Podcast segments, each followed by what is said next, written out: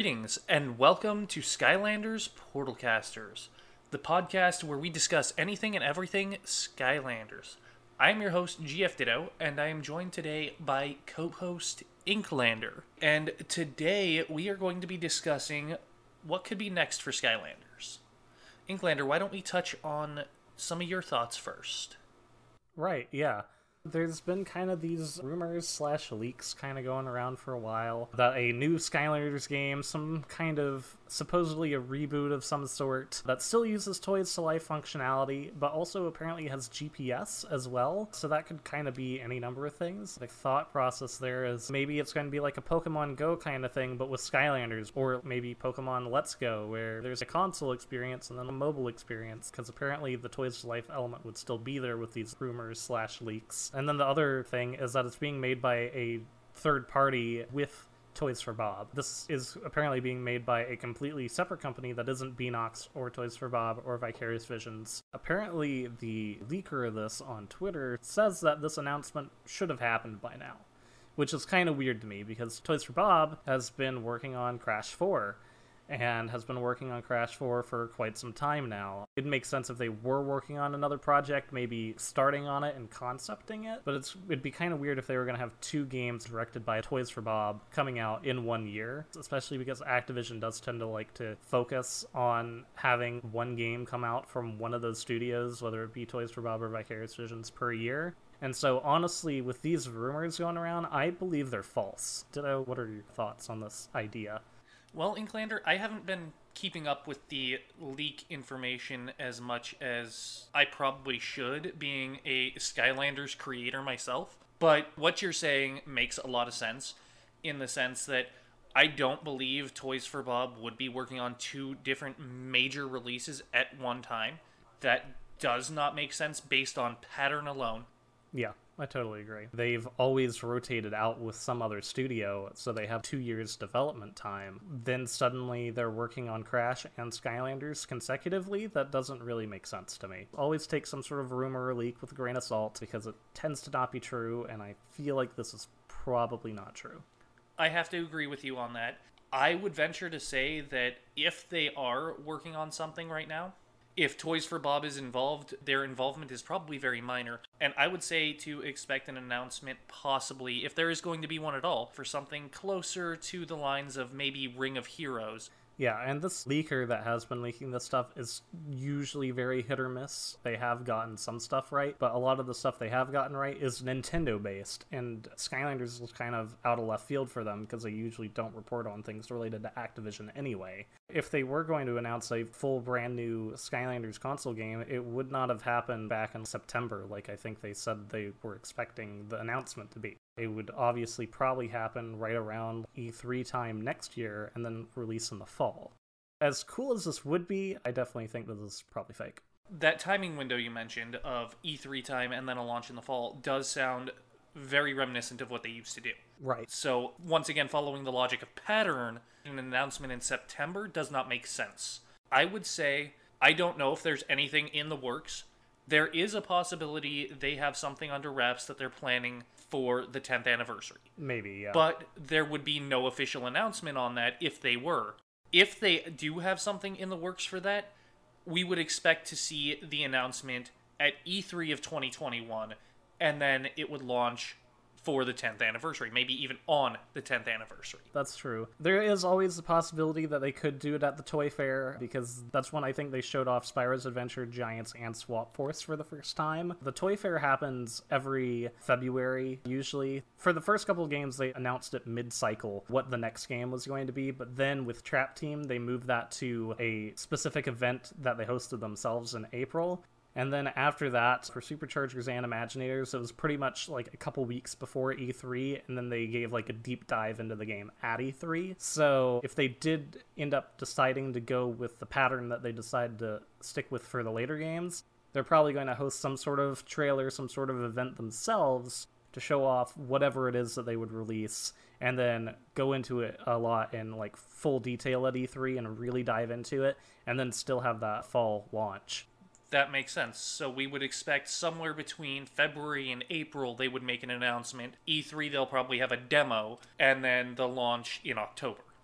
Yeah, that's what I would probably expect. And what that could be, if they did end up doing something for the 10th anniversary, could be any number of things. Maybe that would be a HD version of Spyro's Adventure and Giants, or maybe just Spyro's Adventure on modern platforms. That would be amazing. Or maybe that'd be a totally new game. Maybe that'd be a new mobile game. There's no telling what they could do. Um, of course, I would like to, as a fan, believe that we're going to be getting something for the 10th anniversary, but we might not. We probably will not know until the earliest at Toy Fair 2021.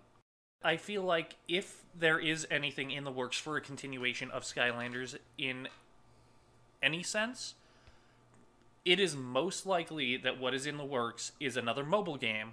Realistically, those make the most sense. Those aren't what I'm hoping for. I just feel like realistically, those are the most likely options to be in the works at this point. As a Yeah. fan, I would obviously like to see either a Skylanders 7 or perhaps even a reboot of the series starting back at the beginning. And there are certain features I would like to see included with all of this. But that's what I would like to see as a fan, and definitely not the likeliest option for what's going on. I definitely agree with you that I think game wise, the most likely thing would probably be a mobile game, or, and this kind of ties into how I think the game would play. I personally think the most likely thing that they are going to do, and I really dislike this coming out of my mouth, but I think the thing they're most likely to do is a Skylanders Battle Royale game. And that could be on console and it could be on mobile very much just similarly like Fortnite and all the other battle royales that have become really popular. I think that if Activision hasn't realized that Skylanders is very well fit to be a battle royale, they're very surely soon to realize that it is. And it's going to be turned into a battle royale game. As much as I don't want it to be, of course, I would love to have PvP back, but I don't want to have a third person Skylanders game with 50 different Skylanders fighting it out or 100 different Skylanders fighting it out in different battle arenas. That's what I expect Skylanders is going to be quite soon, and whether Activision doesn't realize that, I'm sure they will, and I'm really concerned that that is what's going to happen because what better kind of battle royale to create than with a franchise that already has 300 characters you can grab from. And that is something they could put on a mobile phone and have that be a mobile app, but they could also put that on console.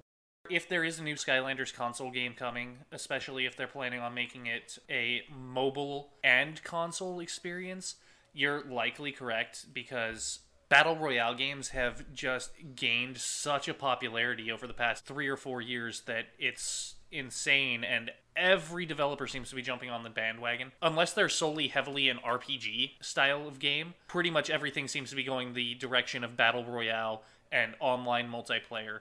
Well i think that would be the most likely way for them to go. I agree with you on that. I also agree with you in that i don't want to see that happen.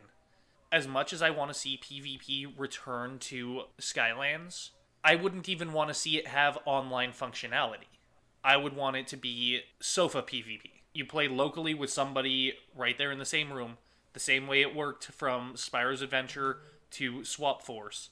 I would want to see it done in that style.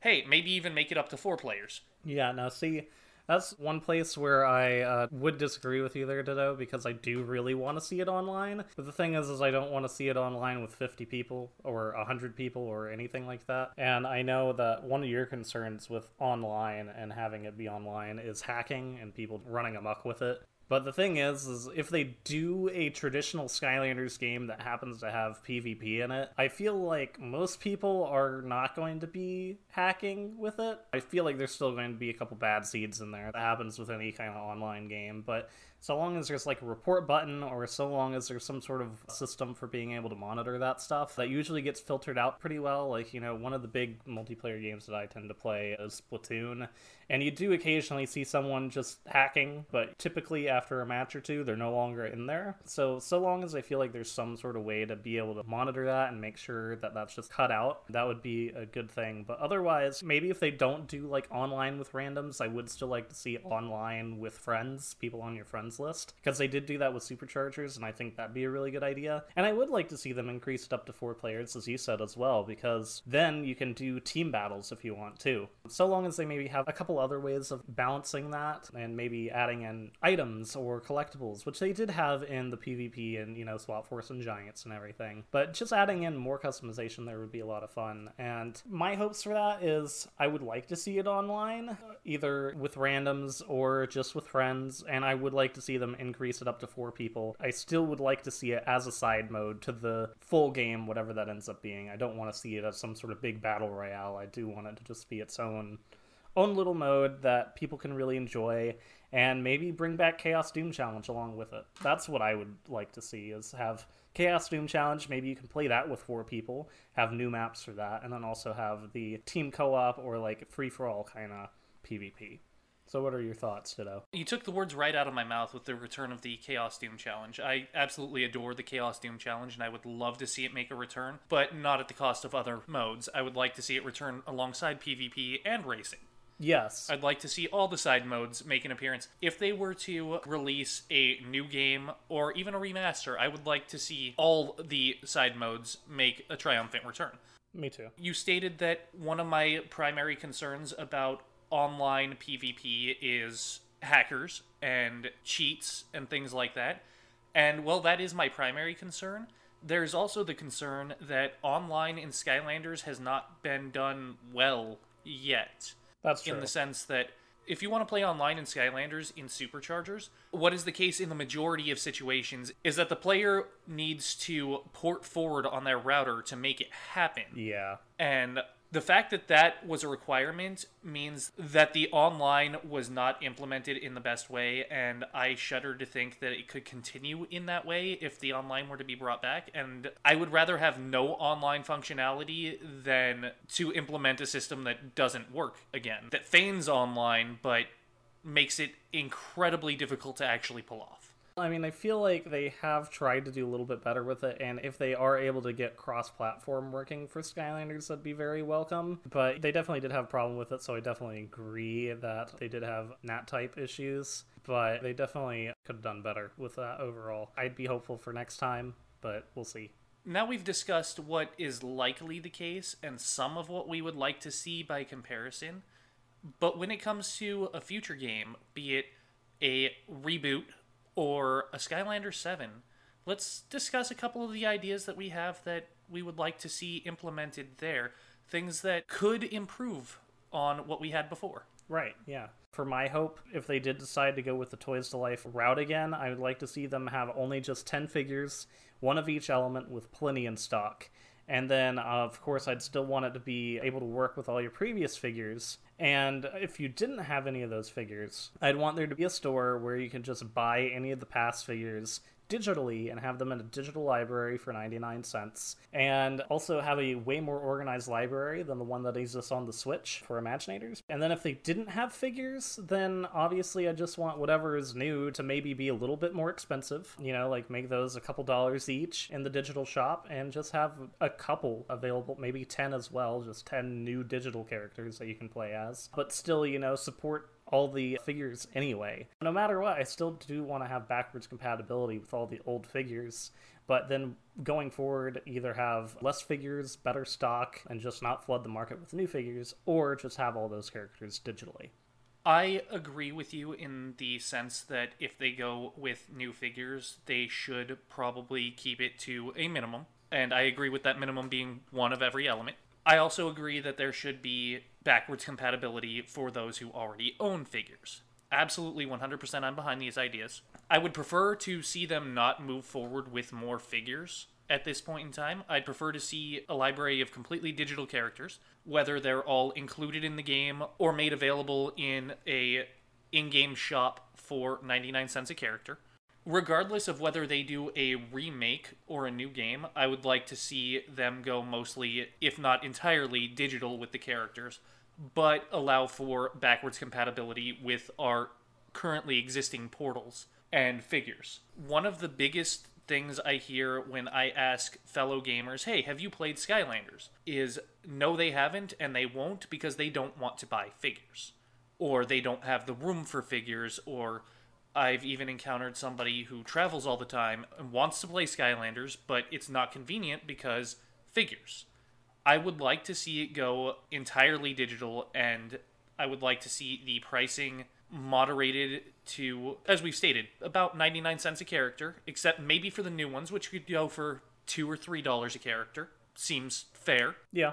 I would like to see Skylanders become accessible, more accessible to everyone who wants to play it, rather than be limited to those who can afford to go into a series that has a very, very high price point for entry. I also have some ideas of what could be and could work really well, but are more content based rather than Skylander based. Okay, interesting. The storyline for Superchargers had a nice amount of intensity to it, and I feel like a more serious, more heavy plot should be implemented again, make it feel a little more high stakes. And with a heavier, more intense story would also come more powerful villains. Yes, I would love to see Kaos still be one of the big bads in the game. Without Kaos, it doesn't feel like it would be Skylanders. I don't think you can do Skylanders without Kaos. Maybe this is the time to reach out for ideas that already exist but haven't been implemented yet. For example, they could go with something more along the lines of villains from Skylanders Academy. Strykore and Malefor could be implemented. I feel like they would be a huge, heavy looming threat. It might make for an interesting challenge and would add to the character of the villains that are already existing. Another idea is maybe bring in some of the big bads that weren't used in Superchargers from the DS games. Maybe we get all three of them. We get Hector, we get Captain Frightbeard, we get the Dream Sheep, and we get Malefor and Strykore. Yeah.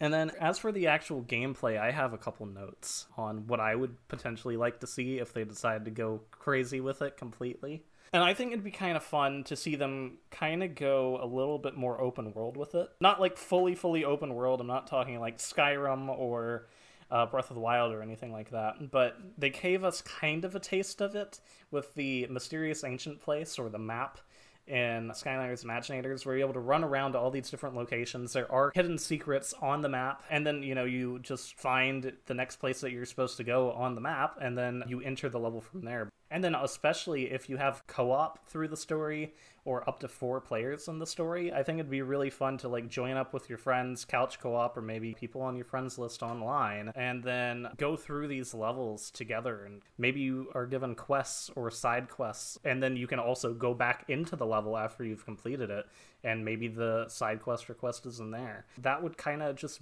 flesh out the world.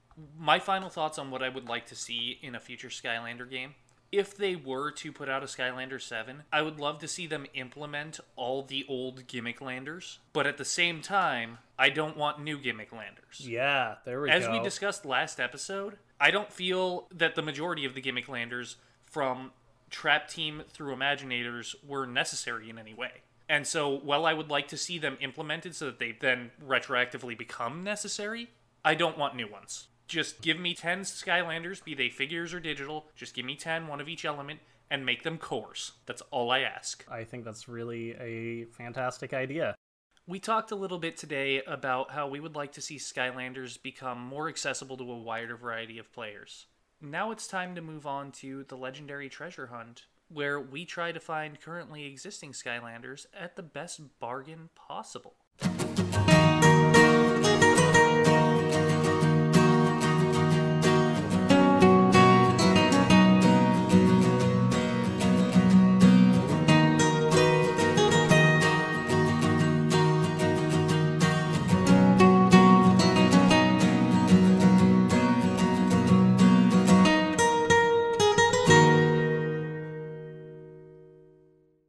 Welcome to Legendary Treasure Hunt on a troll radio near you. In this segment, we try to find the best bargain deal on Skylanders, and this segment's episode was specifically based around trying to find the lot with the most giant figures, as in the actual gimmick lander giants, not just from giants, at $30 or less. Let's go ahead and go over the rules. It is one point for every giant Skylander in the lot, and then a half a point for every $5 underneath the max price point. So, Ditto, why don't you go ahead and share with me what you have today? Well, Inklander, today I've brought with me a deal from OfferUp. I found a lot that contains five giant Skylanders, Hothead, Tree Rex, Legendary Bouncer, Crusher, and Swarm for $30. But that's not all this lot includes. This lot also comes with five swap characters and three core characters from Giants, as well as two portals, Giants on the Wii, Swap Force on the Wii, and one Sky Iron Shield. Very, very nice. All for the low, low price of $30. Cool. Yeah, that is actually a really good deal. And I should also point out that as the host, I am able to award one extra point for a lot that has something extra special and goes above and beyond. And Ditto, you have a really great lot here. You got some Swap Force characters, you got some characters from Giants, you have actual Giant characters, you got two portals, you got two games. All for 30 bucks. That's actually a really great deal. So, you know what? I'm going to give you the point. Well, thank you, Inklander. Yeah. It really is a great deal. And this deal is especially good for anybody who's just getting into the series because it provides two games with their respective portals and a good number of the gimmick landers required to actually get into them. Yeah. As well as a couple other characters just on the side to have fun with. Yeah. A couple of them, which honestly, Lightning Rod and Pop Fizz are two of the three core characters, and I love them both immensely. They're a lot of fun to play as. Absolutely. Totally makes sense. Lightning Rod's really fun. And, you know, you also have Legendary Bouncer in there as well. So you have one of the Giants as a variant. That's pretty awesome. And he also has a really cool light core color scheme going on with him. Pretty, pretty good lot. Well, thank you. As for the scoring system, you have that one extra bonus point, and then you have five giant characters, so that brings that up to six. And then you're right at the max price there, so no half points for you, so that brings your grand total to six. Okay. Yeah, so now for my lot, I found mine on eBay, and it consists of all eight of the regular giants. So there's no variants, but it includes all of the normal version of the giants. So, you know, Eyebrawl, Bouncer, Thumpback, Tree Rex, Swarm, Hothead, Crusher, and Ninjini.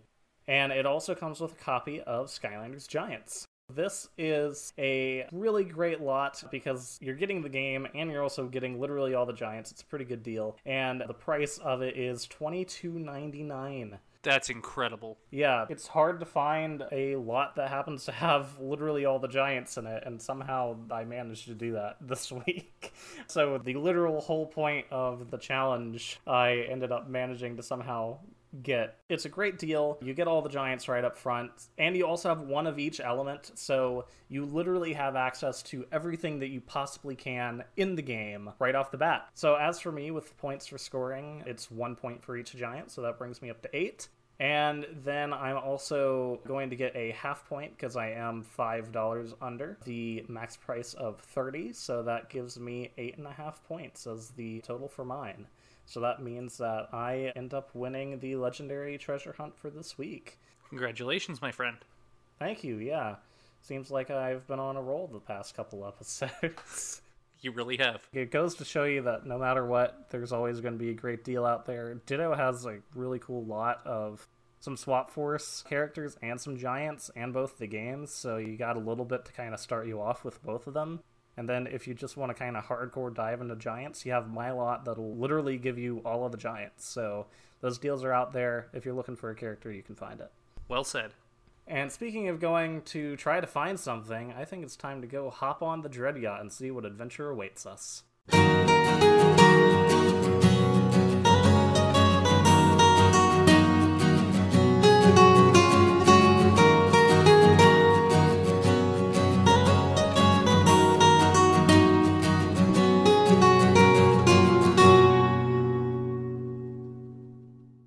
Here we are aboard the Dread Yacht. Flynn is piloting masterfully. Persephone is flying laps around the cabin. And down below, we can see Callie joined by Sprocket doing battle with some trolls. We are here today touring Troll Home Security from Skylanders Giants.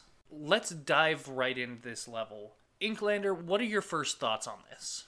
Overall, I mean, I think it's a okay level. It's not necessarily one of my favorites from Giants, but you know, I think it does do some cool things pretty well. One of the most memorable parts of this levels is the whole area where you're up against the castle and you're having to dodge all these missiles that are kind of shooting out of the doors and just trying to dodge that, trying to make your way up to the top to be able to turn off that force field. That part I do kind of like. I think in some ways, one of the downsides of this level is that it feels like you need bombs for a lot of different things and that kind of got a little tiring after a while where you have to like blow up some of the gates like some of the stone walls and have to blow up some of the cannons and whatnot. That did kind of get a little repetitive towards the end of the level but overall the whole bomb missile thing with the troll home security especially where it's like you're here you're trying to infiltrate this place turn off the force field i do really think that is kind of a cool idea and i do think the aesthetic for it works a little well. I do think that they tried to replicate battlefield from spyro's adventure here a little too much but instead of like like a trenches theme that kind of went more with a castle defense kind of thing where you're trying to raid into this castle. I don't think it works quite as well, and because of that, there were kind of parts where it did feel a little bland. Like the beginning part didn't really feel quite what it was wanting to do, where you're kind of in this sort of village area and having like blow up walls to get through it. And then you have the second area where it's kind of just like an open battlefield with some mines. That's a little bit cooler, but I do think the most memorable part of this level is definitely scaling up to the castle, infiltrating it, and then turning off the force field. Overall, I don't think it's necessarily the most memorable or most exciting level, but I also don't think it's particularly awful. I'd kind of compare it to how we felt about Ironjaw Gulch, where it was just kind of okay. But what are your thoughts, Ditto, on it? My first thoughts are this level made it obvious that troll technology in Skylands is superior to orc technology in pretty much every other fantasy setting out there. Right. In that orc technology tends to fall apart or backfire. Troll technology, man, that's a lot of cannons. Yeah. The most memorable part of this level for me was also once you've reached the essentially castle where there are cannons everywhere firing at you that's about the point in the level where I decided I needed to step back from my nightmare mode run and go play something else for a while because man, that's a lot of cannons. Yeah, I know. Like they pretty much can one hit you in nightmare mode, which is not fun. And then if you're a giant, they can pretty much one and a half hit you. So it's definitely not for the faint of heart there, especially on nightmare mode. It's really intense because there's stuff firing at you everywhere. And then there's that one cannon that's kind of to the left as you're scaling the final path in front of the cannons, and that one keeps firing at you from a different angle than all the other ones. And like if you don't dodge it, or if you're playing as a giant and you can't get out of the way fast enough, like you're going down, especially on nightmare mode. Now, if you're playing on a easier difficulty, this is way more enjoyable and a lot more fun, and it feels like a big epic moment in the game. And I do think they do that well. Oh, absolutely, it is, and they do. That's just the most memorable part for me was the point where in Nightmare, I breathed in really deep and then said, I'll be back. Yeah, it's definitely a challenge there. But I would say that that is probably the most memorable part of the level. There are some other cool things. Like, they do have some good hidden locations in this level, like the Lucotron wheel being hidden in the chimney and the, like, more villagey kind of area at the beginning. They also have the uh, hidden area inside the water zone where you kind of have to push the push block up against part of the side of the wall to be able to get into a hole in the wall by dropping down into it to be able to get to the story scroll. I think that sounds right. I think on my first playthrough, I didn't think to like try to jump in the chimney. They do have some clever ideas with where the collectibles are hidden. Something that really stood out to me about this level that a lot of levels in Giants don't is this level wanted so badly to be a platformer, but it wasn't because Giants had no platforming. There was no ability to jump outside of using the jump pads. Yeah. But this level really, so very badly, wanted to be a platformer. Yeah, that's true. It did definitely feel a little bit more platformery than dungeon crawlery at some points at the beginning you're trying to bounce around where you're trying to blow up the walls and also trying to like get around to where Callie has set up the explosives. And then also as you're trying to literally scale up to the rest of the castle, there's this whole section where you're trying to bounce and scale up that path to the castle. And yeah, definitely, this kind of felt the most platformery that I'd say Giants and Spyro's Adventure probably gets, I think. And that is definitely something that works on its benefit. I couldn't agree more. Honestly, I applaud this level for trying to be a platformer the way it did. I really enjoy platforming, and this level almost gave me that fix that I needed amidst a massive dungeon crawler of a game. Yeah. I mean, I also think the music here was a good pick as well. It sounded like they had Arkeyan Armory, and also they had the Layer of Chaos music in here as well. So I think that's kind of fitting. You know, we're in a uh, game that's all kind of based around Arkeyan lore, so it's kind of neat to have that music track. And then also Lair of Kaos, of course. We're not necessarily in Kaos's fortress, but we are trying to turn off that shield to be able to access Kaos's castle. I will say one thing, and that's I've never before seen a home security company as armed to the teeth as this one is. Yep, I know. They uh, definitely are making sure that Kaos's home slash castle there is very well protected because that's a lot of bombs. I want to hire them to do the security at my house. Yeah, there you go. I want the troll home security security system on my home. They seem to know what they're doing when it comes to home security. That cannon appears to be pointing directly at us, so I think our time for this tour is up and we should probably get out of here. Let's head towards the Arkeyan Arena.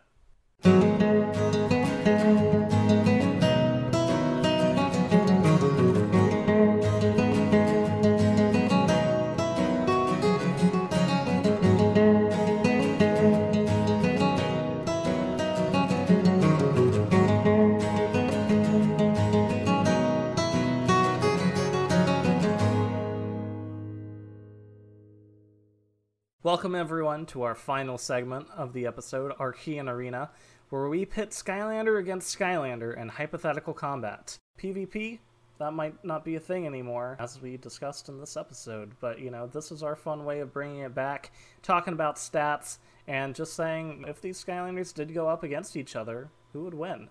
So, Ditto, why don't you go ahead and introduce who you've brought to the arena today? Thank you, Inklander, and today I have brought with me the Trapmaster known as Gearshift. Ooh, okay. Gearshift is a tech Skylander whose battle class I would classify as kind of special. Well, we do classify her as a mixed battle style Skylander. She tends to be either melee or ranged, depending on the path you take. It is rare to see her used as both in the sense that most mixed characters would be used. Right. Gearshift begins with a max HP of 780 points, critical hit 58, armor 33, speed 45, and luck 28. Gearshift's attacks vary in damage depending on which mode she is in. So the damage numbers can't be determined as easily as we normally would. Her attack 1 is the Traptanium Gear, which she uses to swing her Traptanium gear around, or to fling projectiles at opponents if she's in fragment mode. Her attack 2 is called Mode Toggle, which switches her between Hoop mode, Dual mode, and Fragment mode, which all have different attacks and attack patterns. And her attack 3 is called Gear Grind, and it allows her to cartwheel forward, damaging anything in the path. Now, the Traptanium gear the damage changes depending on which mode she is in. Mode toggle, if the enemy is close, does do 10 points of damage just from her splitting or reconnecting the gear.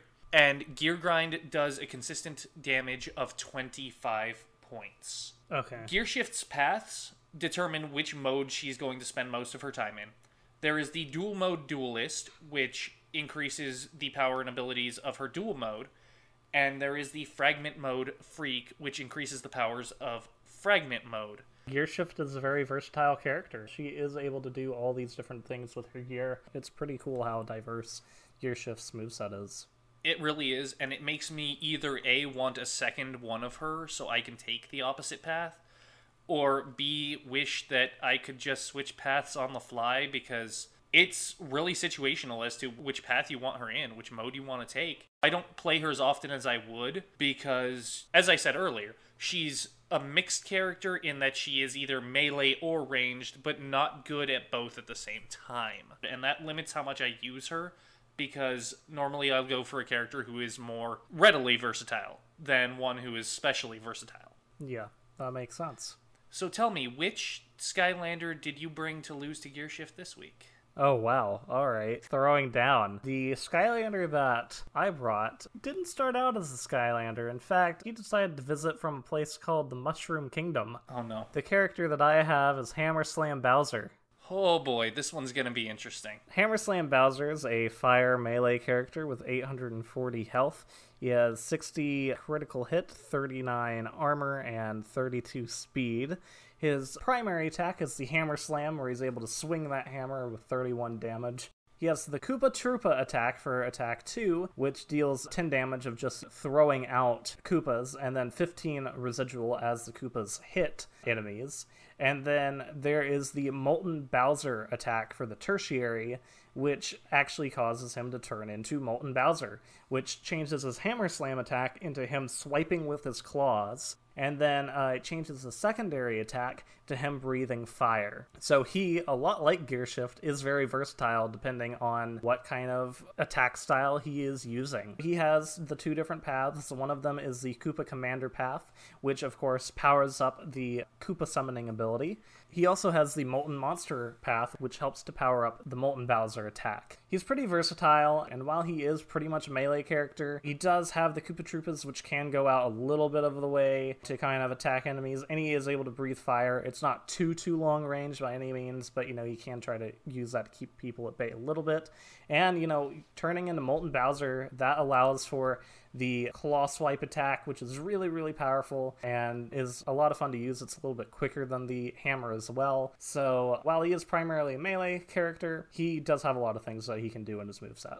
So I guess now the question is who's going to win this in a hypothetical battle here? My strategy would be I would probably go with the fragment mode path because I would want to keep Bowser a little bit more ranged. He is also on even playing field, well ranged, because he can throw those Koopa shells and breathe fire. Gear Shift has a little bit more range than Bowser, but not a lot. So I would say they're probably fairly evenly matched there. But in fragment mode, while I'm attacking, I'm also generating mini gears, which sit around and do residual damage. That is true. And I would want to keep those going as much as I could. And if Bowser did get too close, I could always switch to dual mode, which would allow me to deal a lot of damage really quickly, and my mini gears would also still be racking up the damage at the same time. Makes sense. Now with Bowser here, you know, he does have a little bit higher of critical hit and of armor. Not too much, but a little bit. And also does have a little bit higher of HP as well. And so what I would try to do is also try to switch over into Molten Bowser and maybe try to get my initial damage down using the fire breathing attack, of course. Maybe summon in some Koopas and then just start using that claw swipe attack and really trying to just deal the damage with that. If I can really try to deal a little bit of damage early, I'd be able to get even more of a leg up on the health side of things, and then hopefully I'd be able to go in and try to finish the job there. From the start, I would start flinging fragments your way and generating mini gears. You're going to want to get closer because your claw swipe and your flame breath will do you a lot of good, but they're a lot closer quarters. At which point, I would switch to dual mode and start slashing at you, which Gearshift's attacks do go a lot faster than Bowser's, but Bowser does have higher stats in all areas except speed. So if I get enough damage off before you reach me, if I were to plug in the numbers, I feel as though I could do enough damage that Gearshift could take Bowser out in the melee mode. But as we normally would do, we would do a two out of three. I do feel like Bowser would manage to close the gap quicker, and then it would be down to once we're in close range, your claw swipe may be doing 31 damage to me, but I'm attacking faster, and my Traptanium dual blades at that point do 51 per shot. Ooh. I feel as though we would come pretty close to dead even on that because your health total does outnumber mine by enough of an amount to make a difference. Yeah. I feel as though a 2 out of 3 would not be a fair assessment for this if the numbers are plugged in correctly, I feel like Bowser wins this five times out of nine. Yeah, probably. So Bowser does have a slight bit of an advantage here, only just. It is a very even match, but as it goes on and Bowser closes that gap a little more quickly without taking as much mini gear damage, Bowser would take it five times out of nine, Yeah. which I think is a respectable number for Gear Shift as well. It's very, very close to a dead tie, but Gear Shift does start to lose the advantage the more you fight. Yeah, I would completely agree with that. Where I do feel like this is a really even matchup, and there is a very good chance that you would win numerous amounts of times. But I also think Bowser would be able to do that as well. And with that health benefit, and with some of our attacks being kind of similar in how they might work with melee and range kind of feel to them, I do think that this would be a really, really close matchup. I do think that Bowser probably does take this slightly, and that, you know, is probably mostly due to the health and having slightly higher stats in terms of critical hit, armor. I do feel as though if Gearshift had 100 points more for hit points, just 100 more, this would be a dead stalemate. There would be no victor. Probably. But because she is 100 points shy of that mark, Bowser takes this slightly. Yeah, I would agree. So it's safe to say that just barely, but it counts, Bowser is this week's Arkeyan Arena champion. That brings us to the end of today's episode. You'll find our website and our individual channels linked in the description. Follow our Twitter at SL Portalcasters for regular Skylanders discussion and Imaginator design challenges. Thank you for listening, and in the next episode, we will be discussing the music of Skylands. See you then. Bye. Might